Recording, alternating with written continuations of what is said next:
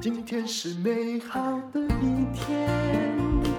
欢迎收听人生实用商学院，让我们来谈一谈一位横跨了两个世纪的重要人物。今年有很多的伟人去世了，那么英国女王是其中的一个。也许我说她是伟人，你会觉得有到这个地步吗？但是无论如何，她是一个不简单的女人。作为女王，伊丽莎白二世一直扮演着什么样的角色呢？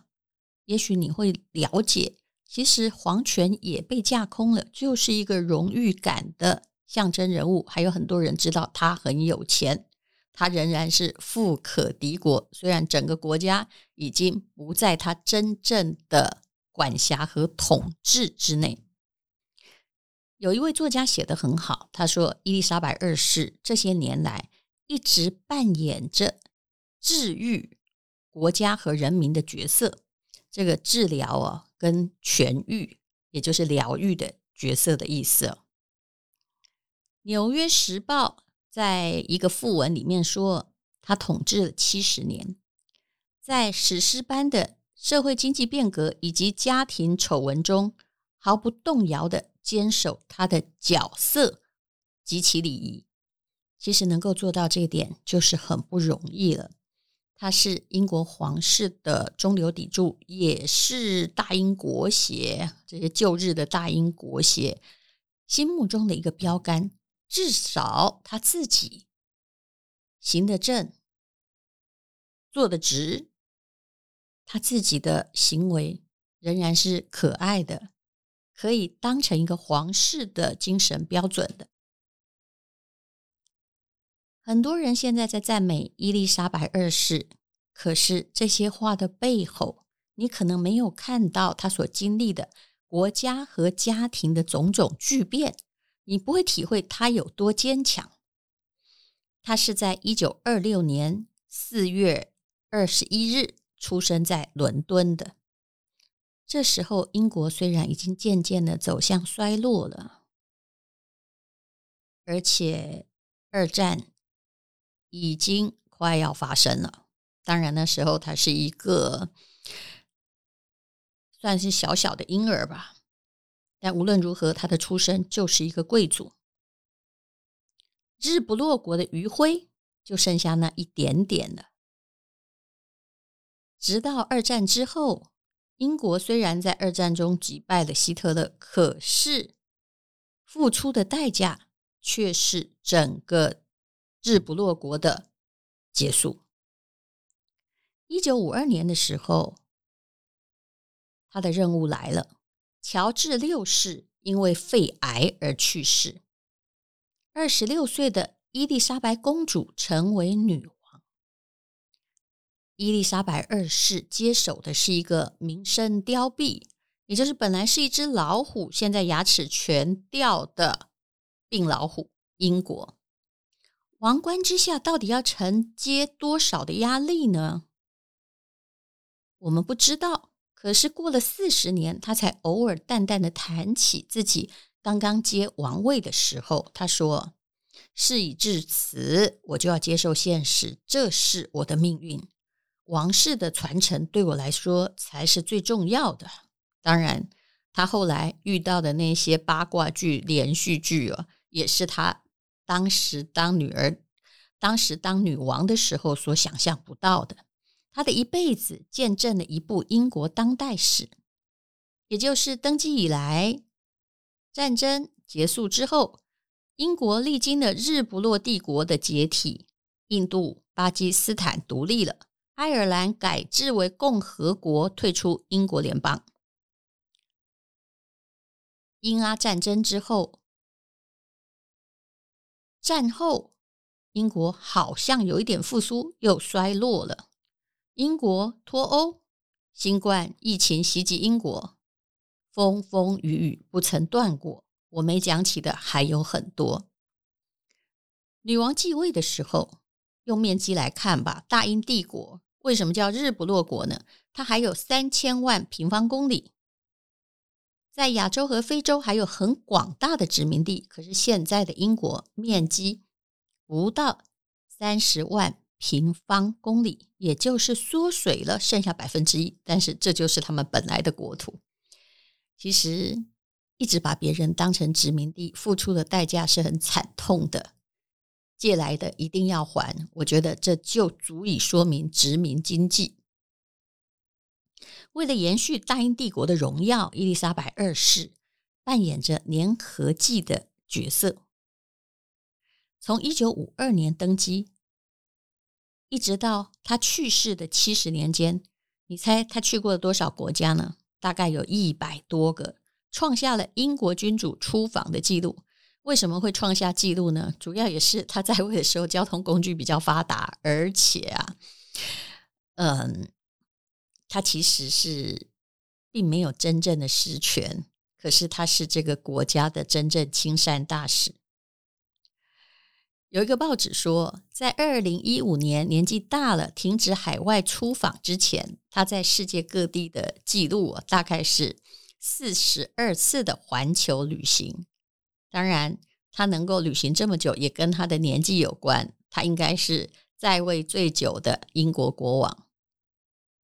英国已经变成了君主立宪，他真的没有太多实权，但是他以个人的魅力征服世界，被称为是世界的女王，弥合了很多的裂痕。比如说，一九六五年二战结束二十周年的时候，伊丽莎白二世去访问德国。这是一九一三年以来英国君主的第一次到德国去，也意味着英德两国在大战时候是敌人嘛，这时候要和解了。你要知道，二十多年前伊丽莎白还是十多岁小姑娘时，她曾经上过战场哦。也许她不是拿着枪，可是她一起呢抵抗过德军，所以英德的和解是欧洲。走向和平的第一步。那一九八六年，中英联合声明就签署了，香港确定回归中国，历史遗留问题得到解决。伊丽莎白二世和菲利普亲王第一次访问中国，带来了四百年前伊丽莎白一世给万历皇帝的信，当成国礼。哇，这真的是好久以前的礼物哦。那么接待他的李先念。对伊丽莎白二世访华，给他极高的评价，说这是中英关系史上的重要里程碑。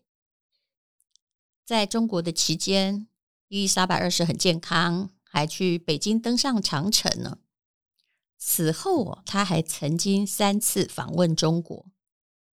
二零一一年，他访问爱尔兰，也是哇，这么近，你看，可是却没有来往，是一百年来。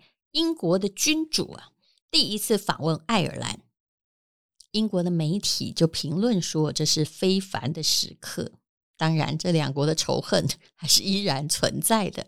所以，也就是英国女皇是疗愈派的，在苦难的时候，她疗愈着人民；在脱欧前的不确定性困扰英国的时候，他其实。他只能说什么呢？就是即使一小步的前进，也能带来大大的不同。他必须很谨慎的，不要去发表太多关于政治的观点。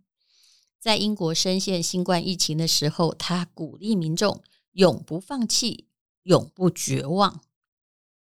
他能做到的东西不多，也就是他担任某一种精神的指标哦。所以。就算没有实权，但很多人预测，女王走了之后，大英帝国的定海神针会倒下，英国很可能，只是很可能陷入分裂。事实上，每个国家 都是可能陷入分裂的。有一个英国的评论人曾经写道：“伊丽莎白二世是这个星球上人们描写最多，但是我们并不十分了解的一个人。怎么说呢？温莎王室并不平静。”从爱德华八世开始，王室就充满混乱了，而且也充满八卦、背叛、谎言，还有血腥史。其实，伊丽莎白二世本来不必要继承王位的，大家津津乐道的那个故事有两个版本。第一个版本是爱德华八世，哇，好浪漫啊！爱江山啊，不对，爱美人不爱江山。为了自己的爱情，为了要娶一个美国的离婚妇人，放弃王位。可是另外一个版本却是活生生的皇室的危机。爱德华八世其实是伊丽莎白的阿贝，按照剧本，他是理所当然的英国国王。他去世之后，王位就大概率也会传给自己的孩子，如果他有孩子的话，跟伊丽莎白爸爸这一支哦没关系。可是，爱德华八世疯狂的爱上了美国人辛普森夫人。辛普森离婚两次，而且还曾经跟德国高级官员交往过密，这是江湖传说，所以会使英国在二战时的位置很尴尬。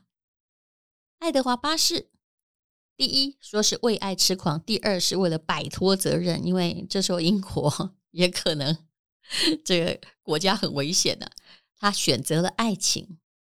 于是，伊丽莎白二世的爸爸被迫承认，被迫接任国王。那作为长女的伊丽莎白二世，也就是直系的继承人呢？听说伊丽莎白二世啊，她从来没有原谅过她伯父，不是像你想象的，他感激他伯父把王位传给他，因为他认为啊，就是因为这位阿伯的不负责任，才给王室带来了危机。他只能扮演那个坚强而忠诚的国王。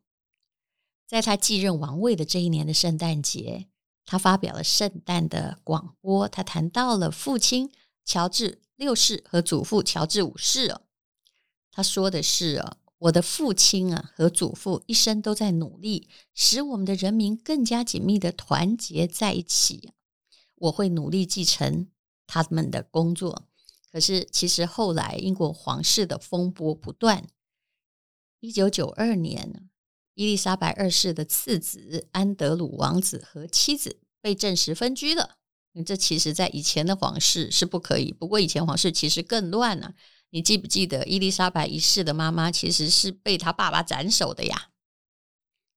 后来面临了考验，她的长女安妮公主也离婚了。后来呢？又再来了啊！另外一个儿子也出事了，世纪婚礼堂堂皇皇又怎样？查尔斯王子和戴安娜王妃分居了，而且查尔斯跟卡蜜拉的婚外情被媒体曝光，查尔斯还承认女王真的是心力交瘁，可是她不能显现出任何的生气、愤怒，或者是讲错一句话。这两年也很惨，因为安德鲁王子陷入了性丑闻，而且呢。这个哈利王子呢，他夫妇就远走美国，还参加欧普拉的节目，大爆料他们不履行皇室的义务了，不想活在皇室的阴影之下。其实也有人说，女皇自己的爱情也不见得真的是那么美好，只是她撑着。怎么说呢？伊丽莎白二世和菲利普亲王相识于一九三零年，其实那时候他只有十四岁，诶遇到了十七岁的菲利普，两个人就许下了一辈子的承诺。这段爱情故事到后来变成夫妻，长达七十四年。可是也不是你想象简单的从一而终。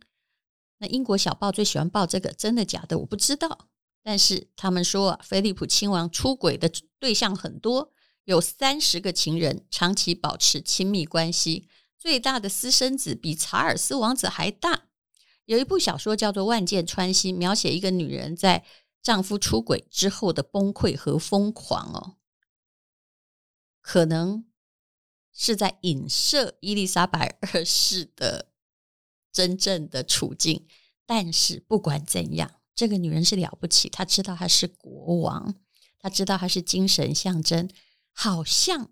外界带来的沮丧和愤怒，你在他身上看不到，因为他的格言是“永不抱怨，永不放弃”。终其一生，他给世界上的人的形象都是勤勉，而且没有太大的悲伤。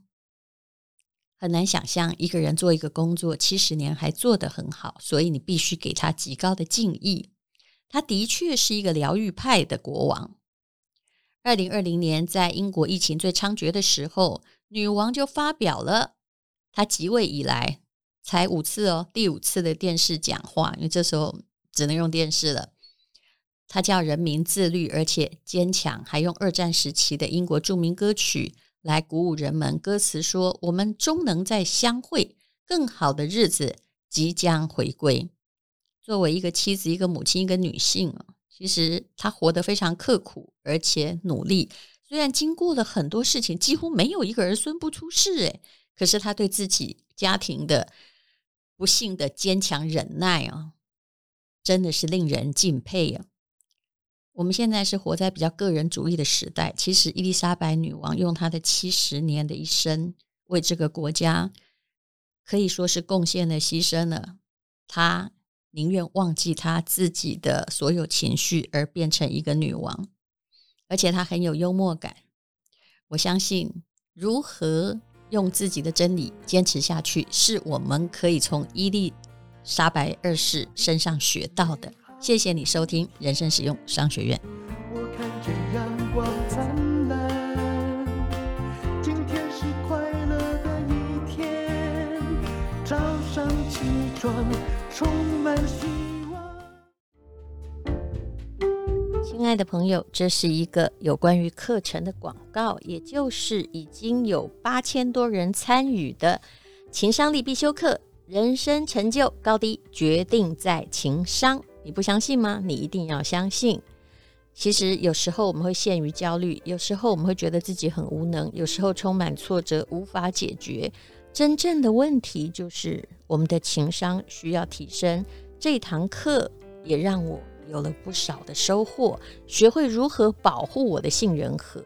你有没有发现，当你在愤怒的时候，你整个人会进入一种好像卡音的状况，也就是很朦胧、很模糊、很不知如何是好。而事实上，那种混乱的情绪后来会导致很多副作用哦，甚至危害到你的身体。那么，乔治亚理工学院的博士张怡云博士讲课讲得非常好。本来他一堂课至少都要三千美金或者是两万人民币，可是他来呃跟我一起开了这个课程，因为他是我的高中同学，那我们很早就认识了，而且也很有默契。